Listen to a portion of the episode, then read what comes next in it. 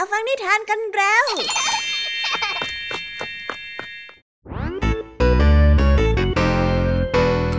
สวีดัสสวัสดีน้องๆชาวรายการคิสอาวทุกๆคนนะคะ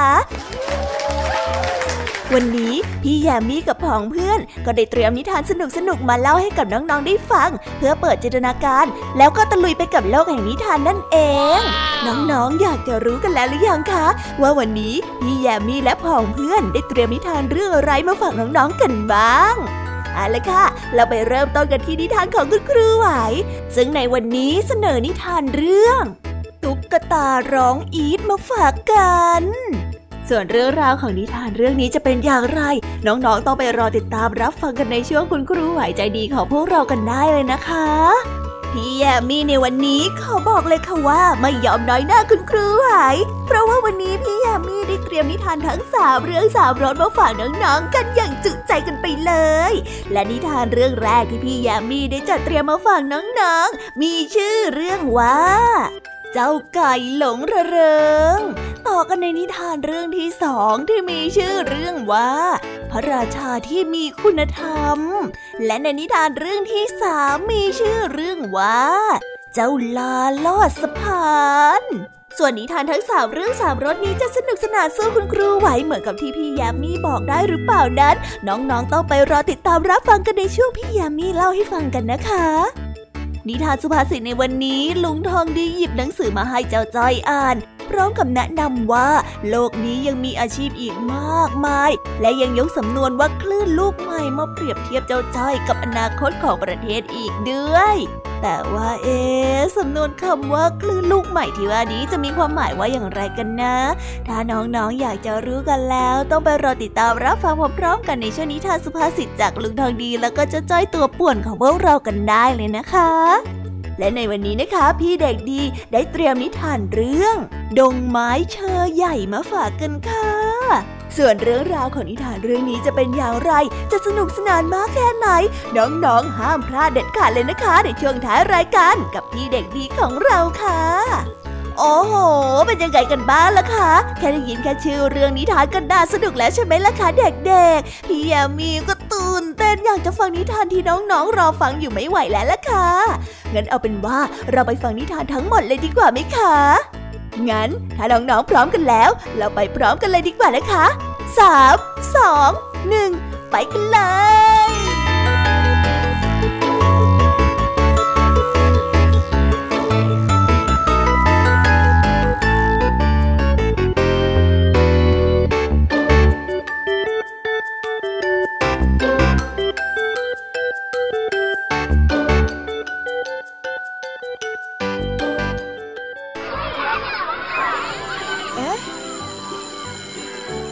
ดังแล้ว อุ้ยต้องไปเข้าเรียนแล้วล่ะค่ะ ไม่รอช้า เราไปหาคุณครูไหวกันเถอะ ไปกันเลย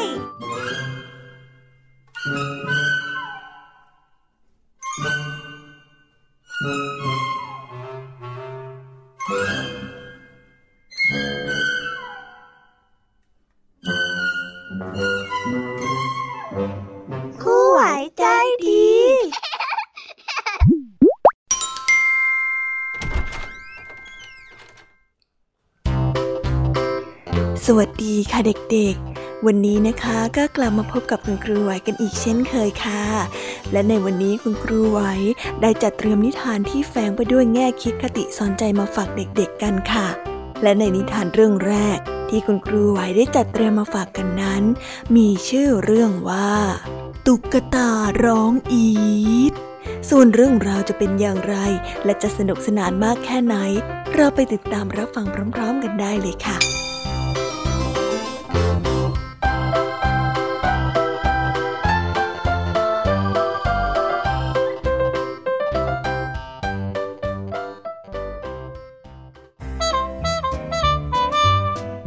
น้องอีทเป็นตุ๊กตายาง ตัวกระเจ้ยร่อยขนาดพอๆกับนิ้วกลางเท่านั้นเอง น้องอีทอยู่ในบ้านตุ๊กตาของหนูเมย์หนูเมย์นั้นรักน้องอีทมาก เพราะว่าน้องอีทร้องได้ เมื่อบีบตรงกลางตัว เธอก็จะส่งเสียงร้องอีทอีทอยู่มาวันหนึ่งมีเหตุการณ์ร้ายเกิดขึ้นกับน้องอีทเพื่อนของหนูเมย์มาเที่ยวบ้าน หนูเมย์ได้หยิบน้องอีทออกมาจากบ้าน เพื่อที่จะมาอวดเพื่อนๆ และแล้วน้องอีทก็ได้ถูกเพื่อนน้องเมย์เหยียบโดยที่ไม่ได้ตั้งใจทำให้น้องอีทนั้นหยุดส่งเสียงร้อง แน่ล่ะ เธอเสียใจมากที่ร้องไม่ได้ในบ้านตุ๊กตานอกจากน้องอีทแล้ว ยังมีสมาชิกอีกมากมาย หมวย ตุ๊กตาจีน และตุ๊กตาไม้อีกสองตัว ชื่อกุ๊บกับกิฟเพื่อนๆของอีทก็พลอยเป็นทุกข์ไปด้วย เพราะว่าอีทนั้นร้องไม่ได้แล้วพาน้องอีทไปนอนพักให้มากๆทั้งวันเลยนะ ตุ๊กตาสามตัวได้ออกความเห็น บางทีได้พักนานๆก็อาจจะมีเสียงกลับขึ้นมาก็ได้ เพื่อนๆได้พาน้องอีไปนอนบนเตียงเล็กๆ ช่วยกันดูแลเป็นอย่างดี เมื่ออีได้ตื่นขึ้นมาก็ยังเงียบเสียง แม้ว่าตุ๊กตาทุกตัวจะช่วยกันพยาบาลเป็นอย่างดีแล้ว หนูเมย์ก็เสียใจเช่นกัน เธอได้หยิบตุ๊กตายางตัวโปรดขึ้นมา พิจารณาดูแล้ว แล้วบีบกลางลำตัว แต่ไม่มีเสียงร้องออกมาเหมือนเช่นเคย ไม่ชอบน้องอีแล้วล่ะ ดูเมย์ได้หงุดหงิด ถ้าไม่มีเสียงร้อง น้องอีทก็ดูไม่เหมือนตุ๊กตาตัวเดิมเลยคำพูดของหนูเมย์ทำให้น้องอีทนั้นร้องไห้ตลอดทั้งคืน เธอทนไม่ได้ที่จะต้องเป็นตุ๊กตาใบแบบนี้ เพื่อนๆได้ช่วยกันปลอบโยนและหาขนมมาให้น้องอีท จากนั้นก็ได้พาไปนอน เราดีใจมากเชียวนะที่ได้ยินเสียงร้องของน้องอีทอีกนะตุ๊กตาทั้งสามตัวมาปรึกษาหารือกันอยู่ในครัว หมวยได้จุดเทียนเล่มเล็กๆ แล้วนำไปปักไว้บนเชิงเทียนทำให้ในครัวที่มืดมากกลับสว่างขึ้นมา ทันใดนั้นตุ๊กตาทั้งสามก็ได้ยินเสียงร้องอีทอีทน้องอีทร้องได้แล้วล่ะ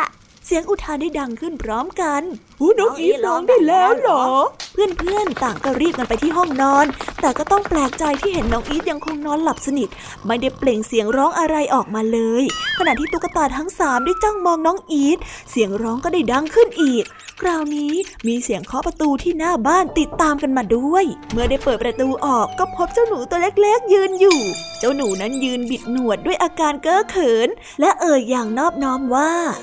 ได้โปรดเถอะครับ ได้ข่าวจากตุ๊กตาผมหยิกว่าที่นี่ต้องการเสียงร้องใช่ไหมครับ และผมก็มีสิ่งที่พวกคุณอยากได้ แต่ว่าตอนเนี้ยผมกำลังหิวจัด จึงขอแลกเสียงร้องกับอาหารอร่อยๆหน่อยจะได้ไหมครับตุ๊กตาทั้งสามตัวได้ตกตะลึงด้วยความตื่นเต้น เอ๊ะ เข้ามาสิ เข้ามาสิ หมวยได้รีบเชื้อเชิญ ฉันหวังว่าคงจะมีอะไรให้เธอกินได้นะ แต่ก็ไม่แน่ใจเหมือนกันนะ่ะ หนูน้อยจึงได้เข้ามาในบ้าน ตุ๊กตาทั้งสามได้ช่วยกันค้นตู้กับข้าว แต่ก็โชคร้ายที่ตู้นั้นว่างเปล่า ไม่มีอาหารหลงเหลืออยู่เลยอ้าแย่แล้วล่ะ คงแปลกดีนะ ที่น้องอีจะได้มีเสียงร้องใหม่น่ะ หมวยได้อุทาน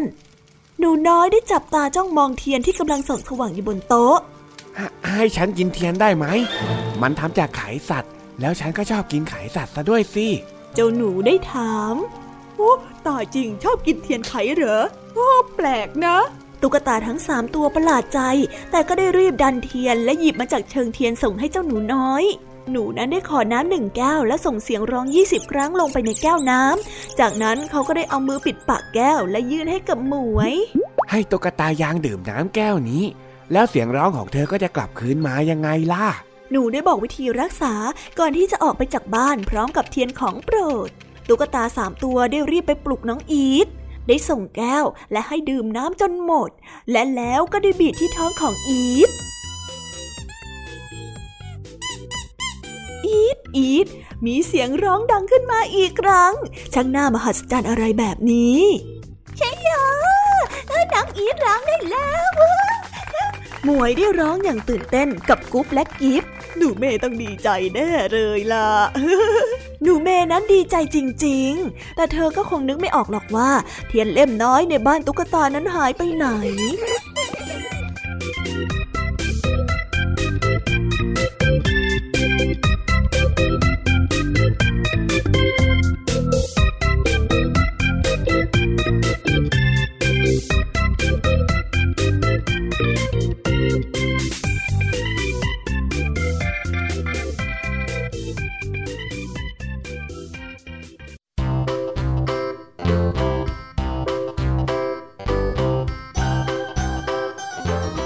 แล้วก็จบกันไปเป็นที่เรียบร้อยแล้วนะคะสำหรับนิทานของคุณครูไหว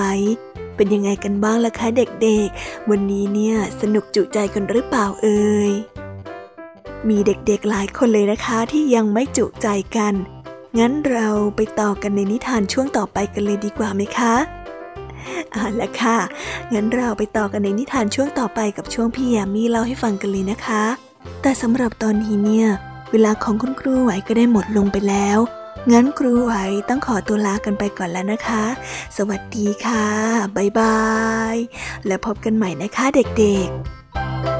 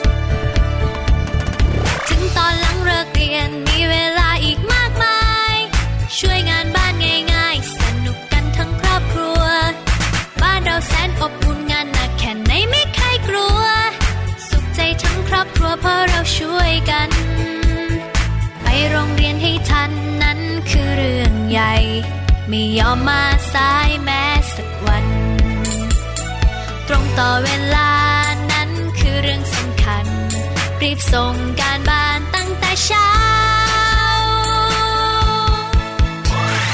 ถึงชอบเล่นส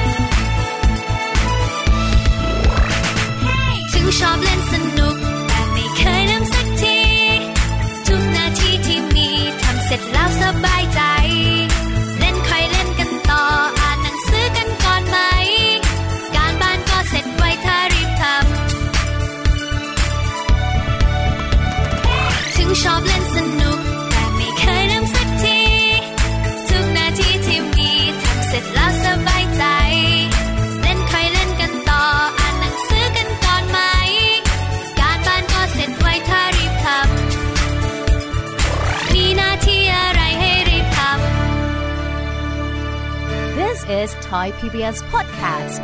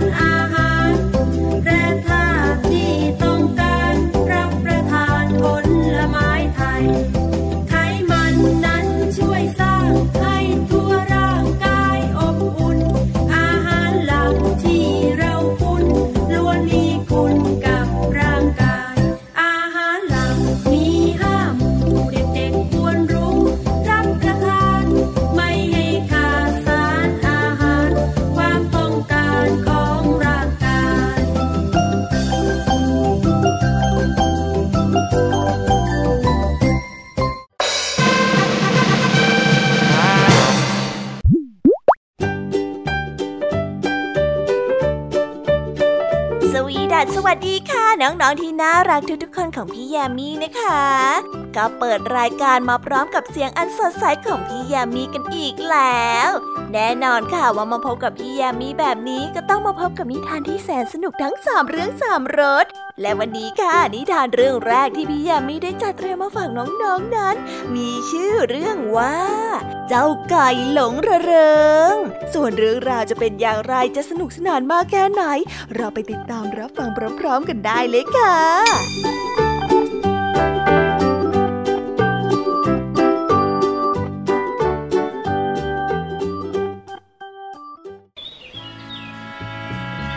นับฟาร์มในชนบทอันสวยงามแห่งหนึ่ง ชาวไร่ได้เลี้ยงสัตว์ไว้สามตัวอันได้แก่ ไก่ วัว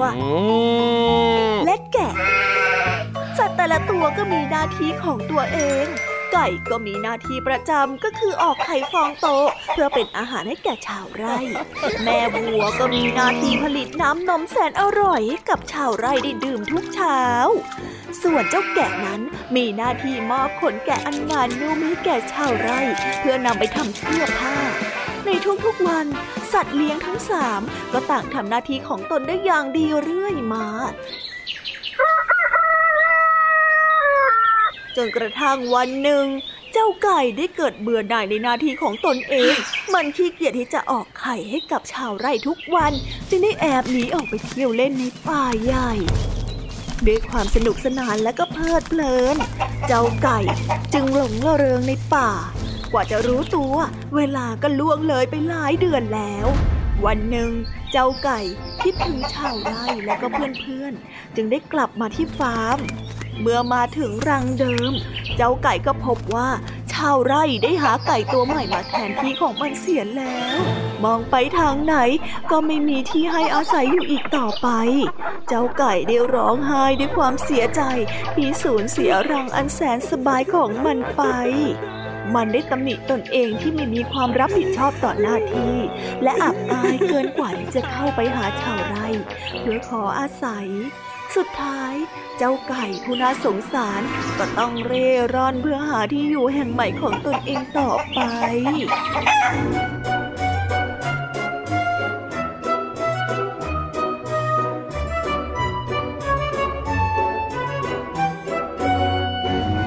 านเรื่องนี้ก็ได้สอนให้เรารู้ว่า การไม่รับผิดชอบต่อหน้าที่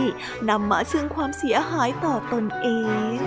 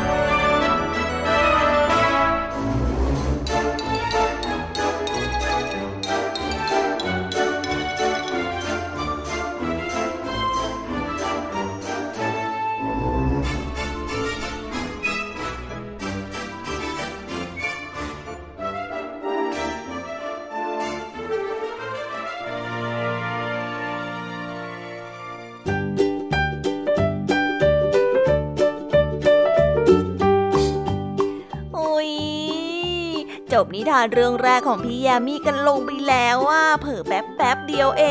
งแต่พี่ยามีรู้นะคะว่าน้องๆออย่างไม่จุใจกันอย่างแน่นอน พี่ยามีก็เลยเตรียมนิทานแนวเรื่องที่สองมาฝากเด็กๆกันค่ะ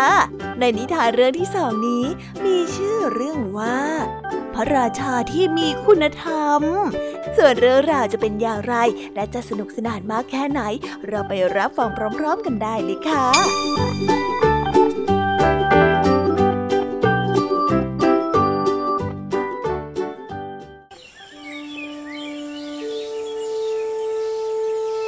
ละครั้งหนึ่งหนึ่งณดินแดนแห่งแสงสว่าง มีพระราชาซันผู้ปกครองพืชพันธุ์ทยหารต่างเจริญเติบโต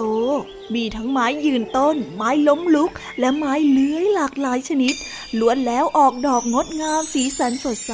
ประดับเมืองส่งกลิ่นหอมกระจายไปทั่วทั้งแผ่นดิน และมีผลที่มีรสชาติที่ดี ใครๆ จะเก็บไปกินก็ได้ ชาวเมืองได้แบ่งปันอาหารและเป็นมิตรต่อกันและกัน ล้วนมีความสุขกันตลอดมา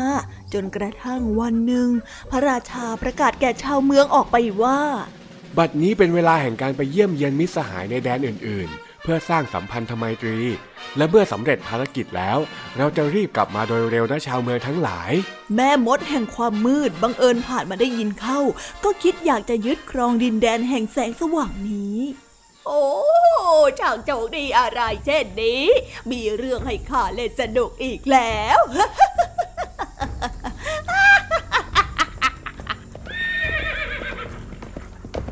เมื่อพระราชาเสด็จออกจากเมืองไปแล้ว แม่มดก็บันดาลให้มีแก้วแหวนเงินทอง หล่นลงมาจากฟากฟ้า ส่วนชาวเมืองได้เห็นก็ตาลุกวาวและเกิดความโลภต่างวิ่งกรูเข้าไป แย่งชิงกันเก็บอย่างกลหน แม่มดได้ถือโอกาสนี้จับาวเมืองจำนวนมากกลับมาอย่างธรรมของตน และสาบให้ทุกคนนั้นลุ่มหลงกับทรัพย์สมบัติทั้งหมด จนลืมครอบครัว และลืมว่าความเป็นมิตรต่อกันนั้นเป็นอย่างไร ไม่นานนักดินแดนแห่งนี้จึงได้มืดมัวลงเรื่อยๆ สามีภรรยาและบุตรของคนที่ถูกจับไปได้ก็ได้แต่นั่งร้องไห้คำครวญพวกบ้าสมบัติจะต้องตกเป็นทาสของข้า เมื่อชาวเมืองได้ตกเป็นทาสของกิเลส ได้หลงมัวเมาในทรัพย์สมบัติจนขาดสติ พลังความดีนั้นจึงได้เสื่อมลง แต่แม่มดกลับมีพลังชั่วร้ายที่เพิ่มมากขึ้นเรื่อยๆ หลายวันต่อมา เมื่อพระราชาเสด็จกลับมาทอดพระเนตรเห็นดินแดนแห่งความสว่าง กลับมืดมิด ก็ได้ทรงทราบแล้วว่า ชาวเมืองจำนวนมากตกอยู่ในอำนาจของแม่มด เพราะว่าความโลภพระราชาแสนเศร้าใจได้แต่ตรัสออกมาว่าเป็นพระพระองค์ไม่ได้อยู่สั่งสอนชาวเมือง ดังที่พระองค์นั้นได้ทำอยู่เสมอ แม่มดร้ายได้เห็นดังนั้น ก็คิดจะทำให้พระราชาตกเป็นทาสของตนเองเช่นกัน โถโถโถ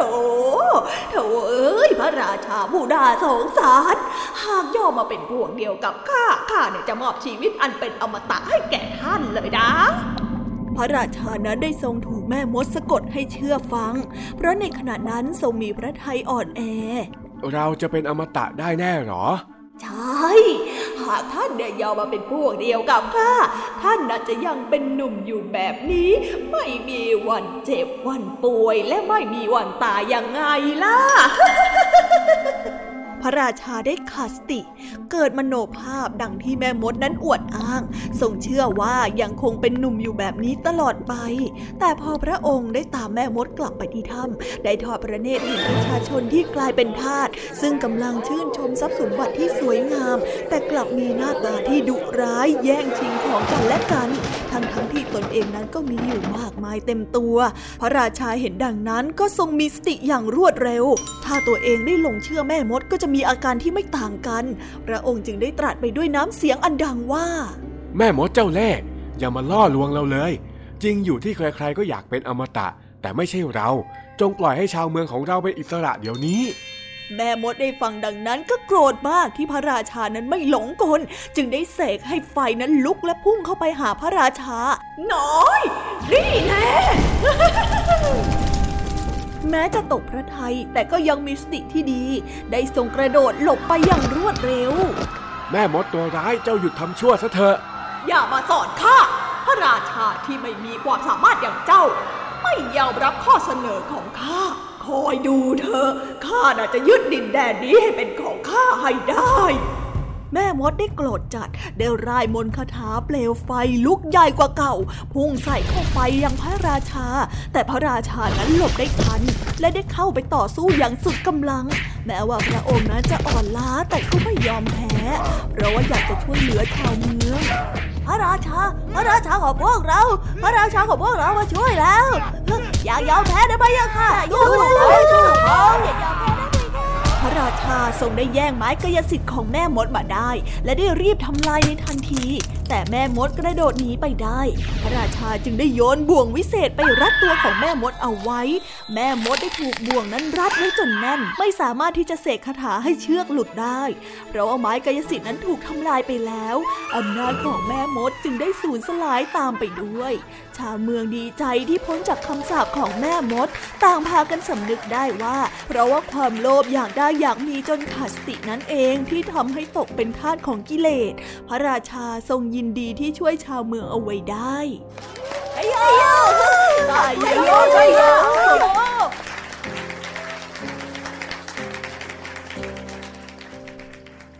นับจากนั้นมาชาวดินแดนแห่งแสงสว่างทุกคน ต่างมีจิตใจที่เข้มแข็งไม่เห็นแก่ลาบลอย หรือว่าอยากได้ในทรัพย์สมบัติของคนอื่น ไม่อยากจะแข่งขันเพื่อเอาชนะใคร แต่เอาชนะกิเลสในใจของตนเอง ดินแดนแห่งแสงสว่างนี้จึงมีแต่แสงสว่างที่สวยงาม และอุดมสมบูรณ์ดังเดิม ทุกครอบครัวต่างอยู่ร่วมกันอย่างมีความสุขตลอดมา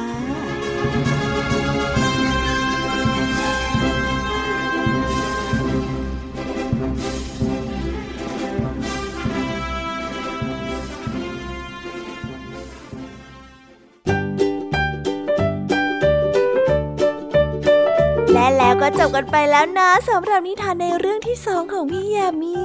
เป็นไงกันบ้างคะน้องๆ สนุกจุใจกันแล้วหรือยังเอ่ยฮะอะไรนะคะ ยังไม่จุใจกันหรอ ไม่เป็นไรค่ะน้องๆ พี่ยามีเนี่ยได้เตรียมนิทานในเรื่องที่สามมารอน้องๆอยู่แล้วงั้นเราไปติดตามรับฟังกันในนิทานเรื่องที่สามกันต่อเลยดีไหมคะ ในนิทานเรื่องที่สามที่พี่ยามีได้จัดเตรียมมาฝากเด็กๆกันนั้น มีชื่อเรื่องว่า เจ้าลาลอดสะพาน ส่วนเรื่องราวจะเป็นอย่างไรจะสนุกสนานมากแค่ไหน เราไปรับฟังกันในนิทานเรื่องนี้พร้อมๆกันเลยค่ะ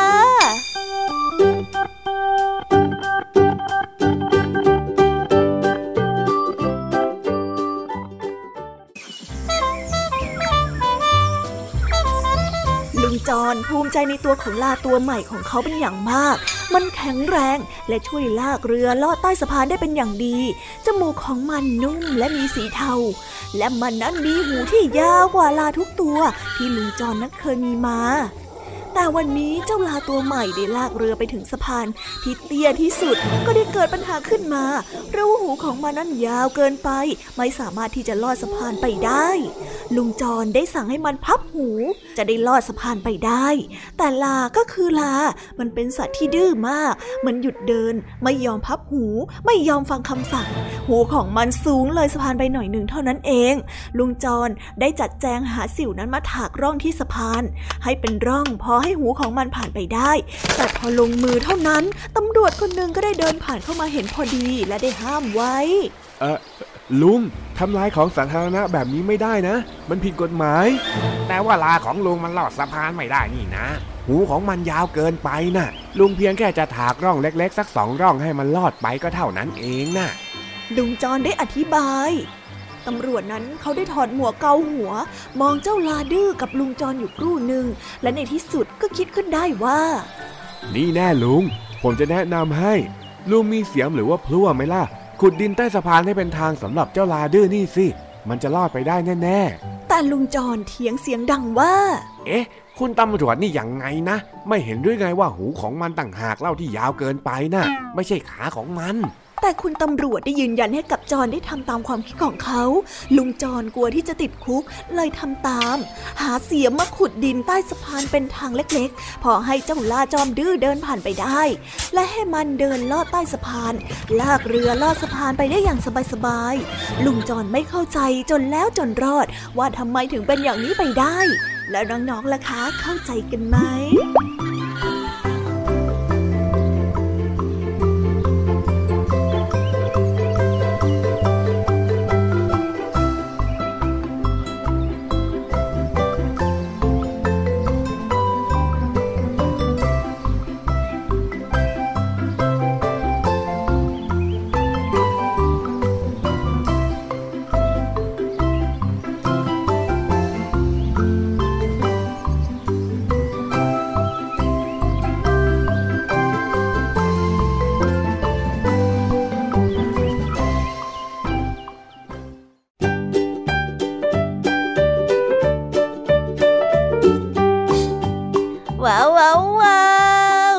ไปเป็นที่เรียบร้อยแล้วนะคะสำหรับนิทานทั้ง3เรื่อง3รสของพี่ยามีเป็นไงกันบ้างคะเด็กๆ ได้ข้อคิดหรือว่าคติสอนใจอะไรกันไปบ้าง อย่าลืมนำไปเล่าให้กับเพื่อนๆที่โรงเรียนได้รับฟังกันด้วยนะคะ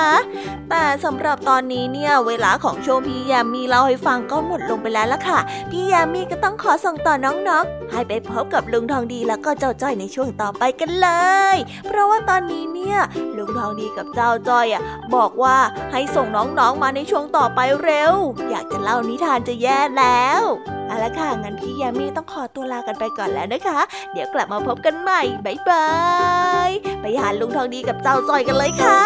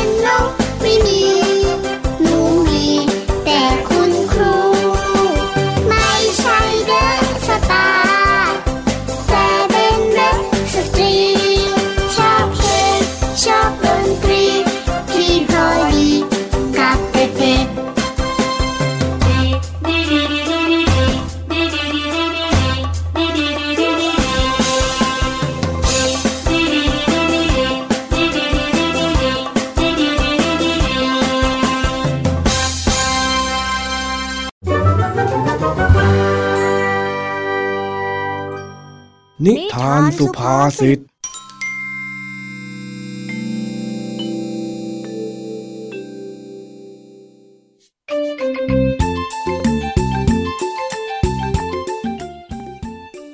เจ้าจ้อยมาคลุกอยู่กับลุงทองดีที่บ้าน เจ้าจ้อยได้ทำการบ้านและลุงทองดีก็จัดชั้นวางหนังสือ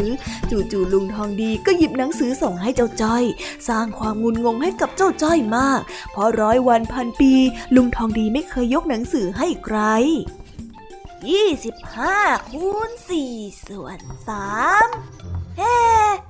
เท่าไหร่นะ อืม ลองเอายี่สิบห้ามาหารตรงนี้ดูซิว่ามันจะเท่าไหรนี่เจ้าจ้อย เอ็งว่างหรือเปล่านะฮะ ก็ไม่ค่อยว่างอะครับลุงทองดี เออเออมานี่หน่อยสิหันมาทางนี้นี่ มาดูอะไรนี่หน่อยเร็วแล้วจะถามทำไมว่าว่างหรือเปล่า ยังไงลุงทองดีก็เรียกจอยเนี่ย มาเหอะนะข้าไม่ได้จะใช้อะไรเองสักหน่อย หันมานี่มาแป๊บเดียวแป๊บเดียวก็เด็กก็เด็กว่าแต่ลุงทองดีมีอะไรเหรอจ๊ะอะนี่ หนังสือเล่มนี้เนี่ยข้ายกให้เอง เอาไปอ่านซะ ลุงทองดีเนี่ยนะ จะยกหนังสือให้จอย นี่จอยฝันไปหรือเปล่าเนี่ย ฝันอะไรกันเล่า ข้าก็ยื่นหนังสือให้เองอยู่นี่ไง จะลองให้ข้าเขกกระบาลเองสักทีไหม จะได้รู้ว่าจริงหรือฝันน่ะเออเออเออเออมามามาไม่ดีกว่าจ้ะเออเรื่องจริงก็เรื่องจริง ลองพลิกอ่านดูซิว่าข้าให้หนังสืออะไรกับเองน่ะไหนไหนไหนไหนขอดูหน่อยสิ ตำราซื้อหวยเฮ้ยเฮ้ยเฮ้ยเฮ้ยสสงสัยจะหยิบผิดเล่มว่ะเฮ้ย เอาเอาคืนมานี่ก่อน นี่เอาเล่มนี้ไป มันต้องเล่มนี้สิ โอ้ปะโทลุงทองดีนี่นา แล้วนี่หนังสืออะไรเนี่ยหนึ่งร้อยอาชีพไม่น่าเชื่อ โอ้โลกเรามันมีเป็นร้อยอาชีพเลยเหรอลุง เป็นยังไงถึงกับตาลุกวาวเลยละสิ นี่แค่ชื่อเรื่องยังน่าสนใจขนาดนี้เลยเนี่ยไหนไหนไหน ไหนขอจ้อยดูหน่อย มีอาชีพอะไรบ้างเนี่ย นักเขียน นักดับเพลิง นักดนตรีนี่นี่นี่ไม่ช่างซ่อมเครื่องไฟฟ้าด้วยอุ้ยทำไมมีอาชีพเยอะจังเลย จ้อยคิดว่าคนเราเป็นได้แค่ครู หมอ ตำรวจ พ่อค้าแม่ค้าแล้วก็พระซะอีกโถไอ้จ้อย โลกของเองเนี่ยมันช่างตื่นเขินนัก นี่เลย เอาไปอ่านซะให้รู้ว่าโลกนี้น่ะมีอะไรอีกเยอะแยะที่เองอาจจะไม่รู้ ไม่แน่นะ เองน่ะอาจจะกลายเป็นคลื่นลูกใหม่สำหรับอาชีพต่างๆ ในหนังสือนี้ก็ได้หืมคลื่นเลยเหรอลุง ลุงหมายถึงให้จอยไปดำน้ำเหรอจ๊ะ ไม่ใช่โว้ยคำว่าคลื่นลูกใหม่ที่ข้าพูดน่ะมันเป็นสำนวนที่หมายถึง คนรุ่นใหม่ที่จะเข้ามามีบทบาทเปลี่ยนแปลงสิ่งต่างๆ ด้วยความคิดที่ก้าวหน้าต่างหากเล่า แล้วจอยจะก้าวหน้าไปไหนอะลุง ก็ยุคนี้สมัยนี้เนี่ยมันมีการเรียนรู้เยอะแยะ เดี๋ยวเองก็เรียนสูงขึ้น โลกก็หมุนไปในทางที่ก้าวหน้าขึ้นกว่านี้ คนรุ่นเองก็จะกลายเป็นคลื่นลูกใหม่ยังไงเล่าอ๋ออย่างนี้นี่เอง ถ้าจอยเป็นคลื่นลูกใหม่ ลุงทองดีก็ถือว่าเป็นคลื่นลูกเก่านะจิจ๊ะก็จะเรียกแบบนั้นก็ได้เหมือนกันนั่นแหละแถมยังเป็นคลื่นลูกเก่าที่เก่าเก่ามากด้วย สนิมเคลินแล้วเนี่ย นี่ไอ้จ้อย เองหาว่าข้าแกอีกแล้วเหรอฮะ เฮ้ยเปล่าสักหน่อยจอยก็แค่เปรียบเทียบให้เห็นภาพเฉยๆต่างหากเราแหมก่อนที่ข้าจะเป็นคลื่นลูกเก่าเนี่ยข้าเองก็เคยเป็นคลื่นลูกใหม่เหมือนกันนั่นแหละนะอุ๊ยอะไรจ๊ะละจ๊ะละจ๊ะไปไปไปไปเองเนี่ยนะเสร็จธุระเรียบร้อยแล้ว เอาหนังสือไปอ่านเล่นยามว่าง แล้วก็กลับไปนั่งทำการบ้านต่อได้ไป จ้า ยังไงจอยก็ขอบคุณลุงทางดีที่ยกหนังสือเล่มนี้ให้จอยนะจ๊ะจอยสัญญาว่าจะรักษาเป็นอย่างดีเลย ไม่ต้องรักษาซะจนมิดชิด หยิบมาอ่านบ้างก็แล้วกันอะลุงทองดีชอบรู้ทันจอยอะ เดี๋ยวเดี๋ยวเดี๋ยววันข้างหน้าเนี่ยนะข้าจะแอบถามเองว่าเองรู้จักอาชีพไหนบ้าง ถ้าตอบไม่ได้แล้วน่าดู โอ้โหยตอบได้อยู่แล้ว ระดับจ้อยเนี่ย อ่านวันเดียวก็หมดเล่มแล้วเนี่ย ไม่ต้องมาโม้เลยเองน่ะเฮ้เปล่าสักกันหน่อยจอยมาเดโมเออเดี๋ยวเดี๋ยวเดี๋ยวข้าจะคอยดู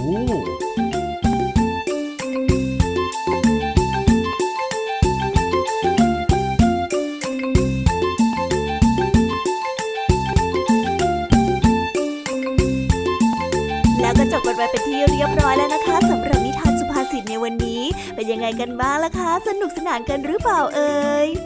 นิทานสุภาษิตจบกันไปแล้ว แต่เราก็ยังมีนิทานเด็กดีมารอน้องๆอยู่ในช่วงท้ายรายการนะคะ งั้นเราไม่รอช้าไปฟังนิทานเด็กดีกันเลยค่ะ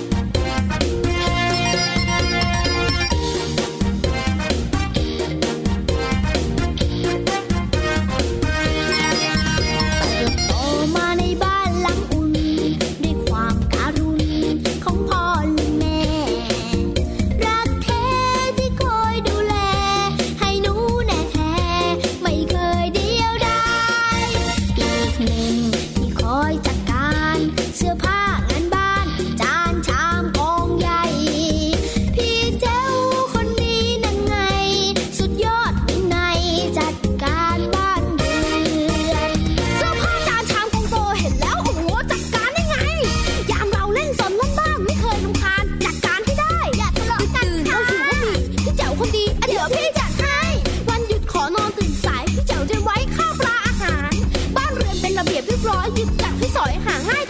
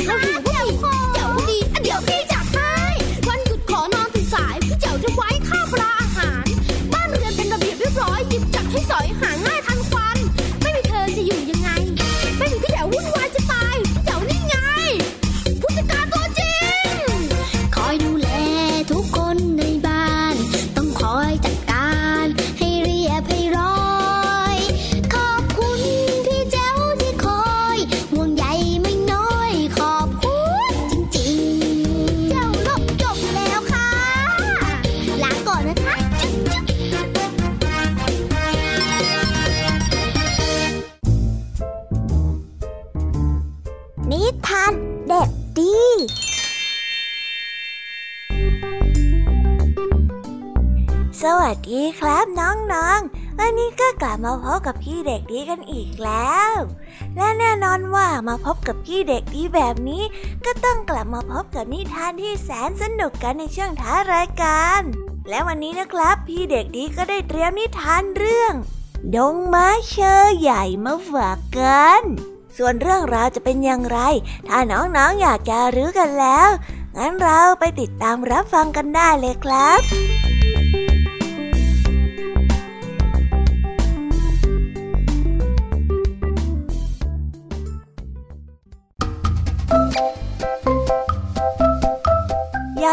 ให้โตฟังว่ามีดินแดนมหัศจรรย์อยู่ในแถวเชอใหญ่ ในนั้นมีสวนสนุก มีกระดานลื่นที่ยาวมาก และคดเคี้ยวเป็นวงกลม มีสัตว์พูดได้ แล้วก็มีขนมมากมายตอนนึกไม่ถึงว่าเชอใหญ่นั้นจะเป็นอย่างไร จึงถามแม่ก่อนที่แม่นั้นจะเล่านิทานก่อนนอนให้ฟังเชอก็แปลว่าต้นไม้ยังไงล่ะลูก แม่ได้บอก แล้วแม่เคยไปเที่ยวที่เชอใหญ่ที่ยายเล่าให้ฟังหรือเปล่าครับ เคยสิจ้าแม่ได้ตอบแบบยิ้มยิ้ม โอ้โตต้องทำยังไงครับ โตถึงจะได้ไปที่เชอใหญ่เหมือนแม่บ้าง แม่ได้บอกให้โตนั้นรับปากว่าจะเป็นเด็กดีและไม่คิดร้ายกับคนอื่น หากทำได้เมื่อไหร่ ก็จะมีนกยักษ์ที่มีเบาะอยู่ด้านหลัง บินมารับโตไปเที่ยวโตนั้นได้พยักหน้างึกงึกตั้งใจว่าจะต้องทำตามที่แม่บอก เพื่อที่จะได้ไปเที่ยวอย่างสมใจอยาก โตนั้นเป็นเด็กดี เชื่อฟังคุณพ่อคุณแม่ แล้วก็ไม่เคยที่จะเก็บเอาความโกรธใดๆมาเก็บเอาไว้ในใจ จนวันหนึ่งโตได้ฝันเห็นนกยักษ์ตามที่แม่เล่าทุกอย่าง เด็กชายดีใจมาก รีบบินขึ้นไปนั่งบนหลังในทันที เจ้านกค่อยบินสูงขึ้นสูงขึ้น แล้วหายวับไปในกลิ่นเมฆเจ้านกพาโตมายังสถานที่แห่งหนึ่ง มีต้นไม้ใหญ่ตั้งตั้งงาดต้นไม้นั้นใหญ่มาก ใหญ่กว่าบ้านกว่าตึกใหญ่ๆซะอีกเจ้านกได้ใช้ปีกดันโตเข้าไปในโพรงนั้น พอโตได้มองเห็นด้านใน โตก็ต้องอ้าปากค้าง เพราะว่ามีของเล่นมากมายอย่างที่ยายเล่าจริงๆ มีลูกโป่งหลากหลายสีลอยเต็มไปหมด ตามทางนั้นมีขนมว่างเกลื่อน กระทั่งราวบันไดก็ยังเป็นช็อกโกแลต โตได้ใช้เวลาสนุกในบ้านเชอใหญ่นี้ จนได้เวลา เจ้านกยักษ์ก็ได้พาโตกลับไปส่งที่บ้าน โตได้ตื่นขึ้นมาอย่างมีความสุข ทีแรกโตคิดว่านี่เป็นความฝันธรรมดาธรรมดา แต่เมื่อลุกขึ้น โตก็ได้รู้สึกว่ามีของบางอย่างที่กระเป๋ากางเกง โตนั้นล้วงออกมาดู ลูกกวาดที่โตเห็นในฝันนั่นเอง โตตื่นเต้นมาก รีบวิ่งไปเล่าเหตุการณ์ที่เกิดขึ้นให้แม่ฟังโดยทันที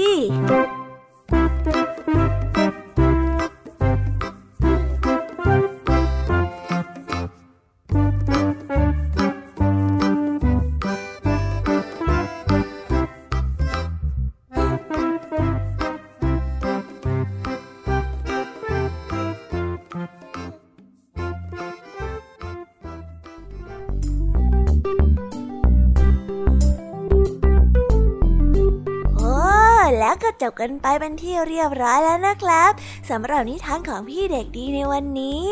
เป็นยังไงกันบ้างล่ะครับน้องๆ สนุกกันหรือเปล่าเอ่ย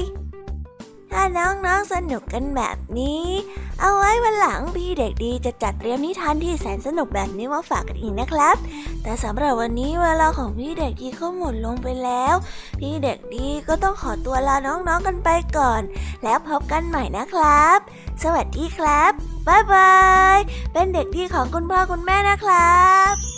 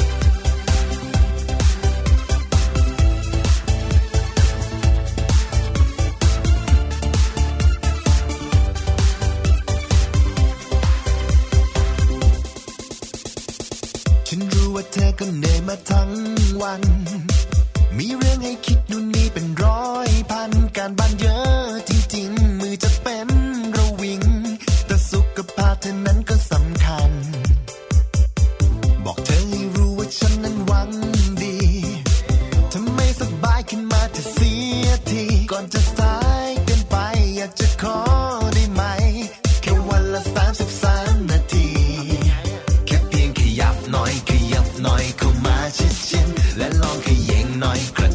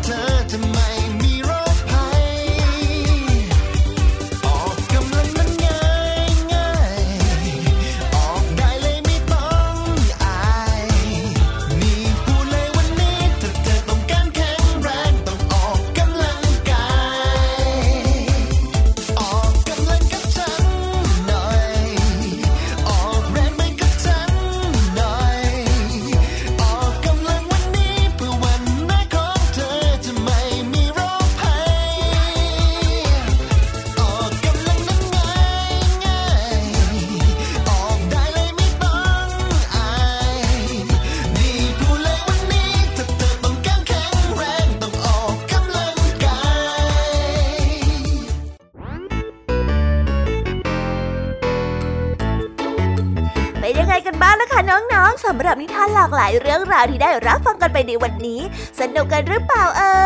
ยหลากหลายเรื่องราวที่ได้นำมาเนี่ย บางเรื่องก็ให้ข้อคิดสะกิดใจ บางเรื่องก็ให้ความสนุกสนานเพลิดเพลิน แล้วแต่ว่าน้องๆเนี่ยจะเห็นความสนุกสนานในแง่มุมไหนกันบ้าง ส่วนพี่ยามีแล้วก็พ่องเพื่อนเนี่ยก็มีหน้าที่ในการนำนิทานมาส่งตรงถึงน้องๆแค่นั้นเองล่ะค่ะ แล้ววันนี้นะคะ เราก็ฟังนิทานกันมาจนถึงเวลาที่กำลังจะหมดลงอีกแล้วอะหอย แต่ไม่ต้องห่วงนะคะน้องๆ พี่ยามีเนี่ยขอสัญญาเลยว่า จะกลับมาพบกันใหม่พร้อมกับนิทานที่แสนสนุกแบบนี้กันอีกแน่นอนค่ะน้องๆ อย่าลืมนำข้อคิดดีๆ ที่ได้จากการรับฟังนิทานที่แสนสนุกของคุณครูไหว พี่ยามีลุงทองดีและก็เจ้าจ้อย และก็นิทานจากพี่เด็กดีในวันนี้ไปใช้กันด้วยนะคะเด็กๆ เอาไว้พบกันใหม่ในวันพรุ่งนี้นะสำหรับวันนี้พี่ยามีต้องขอตัวลากันไปก่อนแล้วล่ะค่ะ สวัสดีค่ะบ๊ายบายนะคะน้องน้องๆ และพบกันใหม่ค่ะ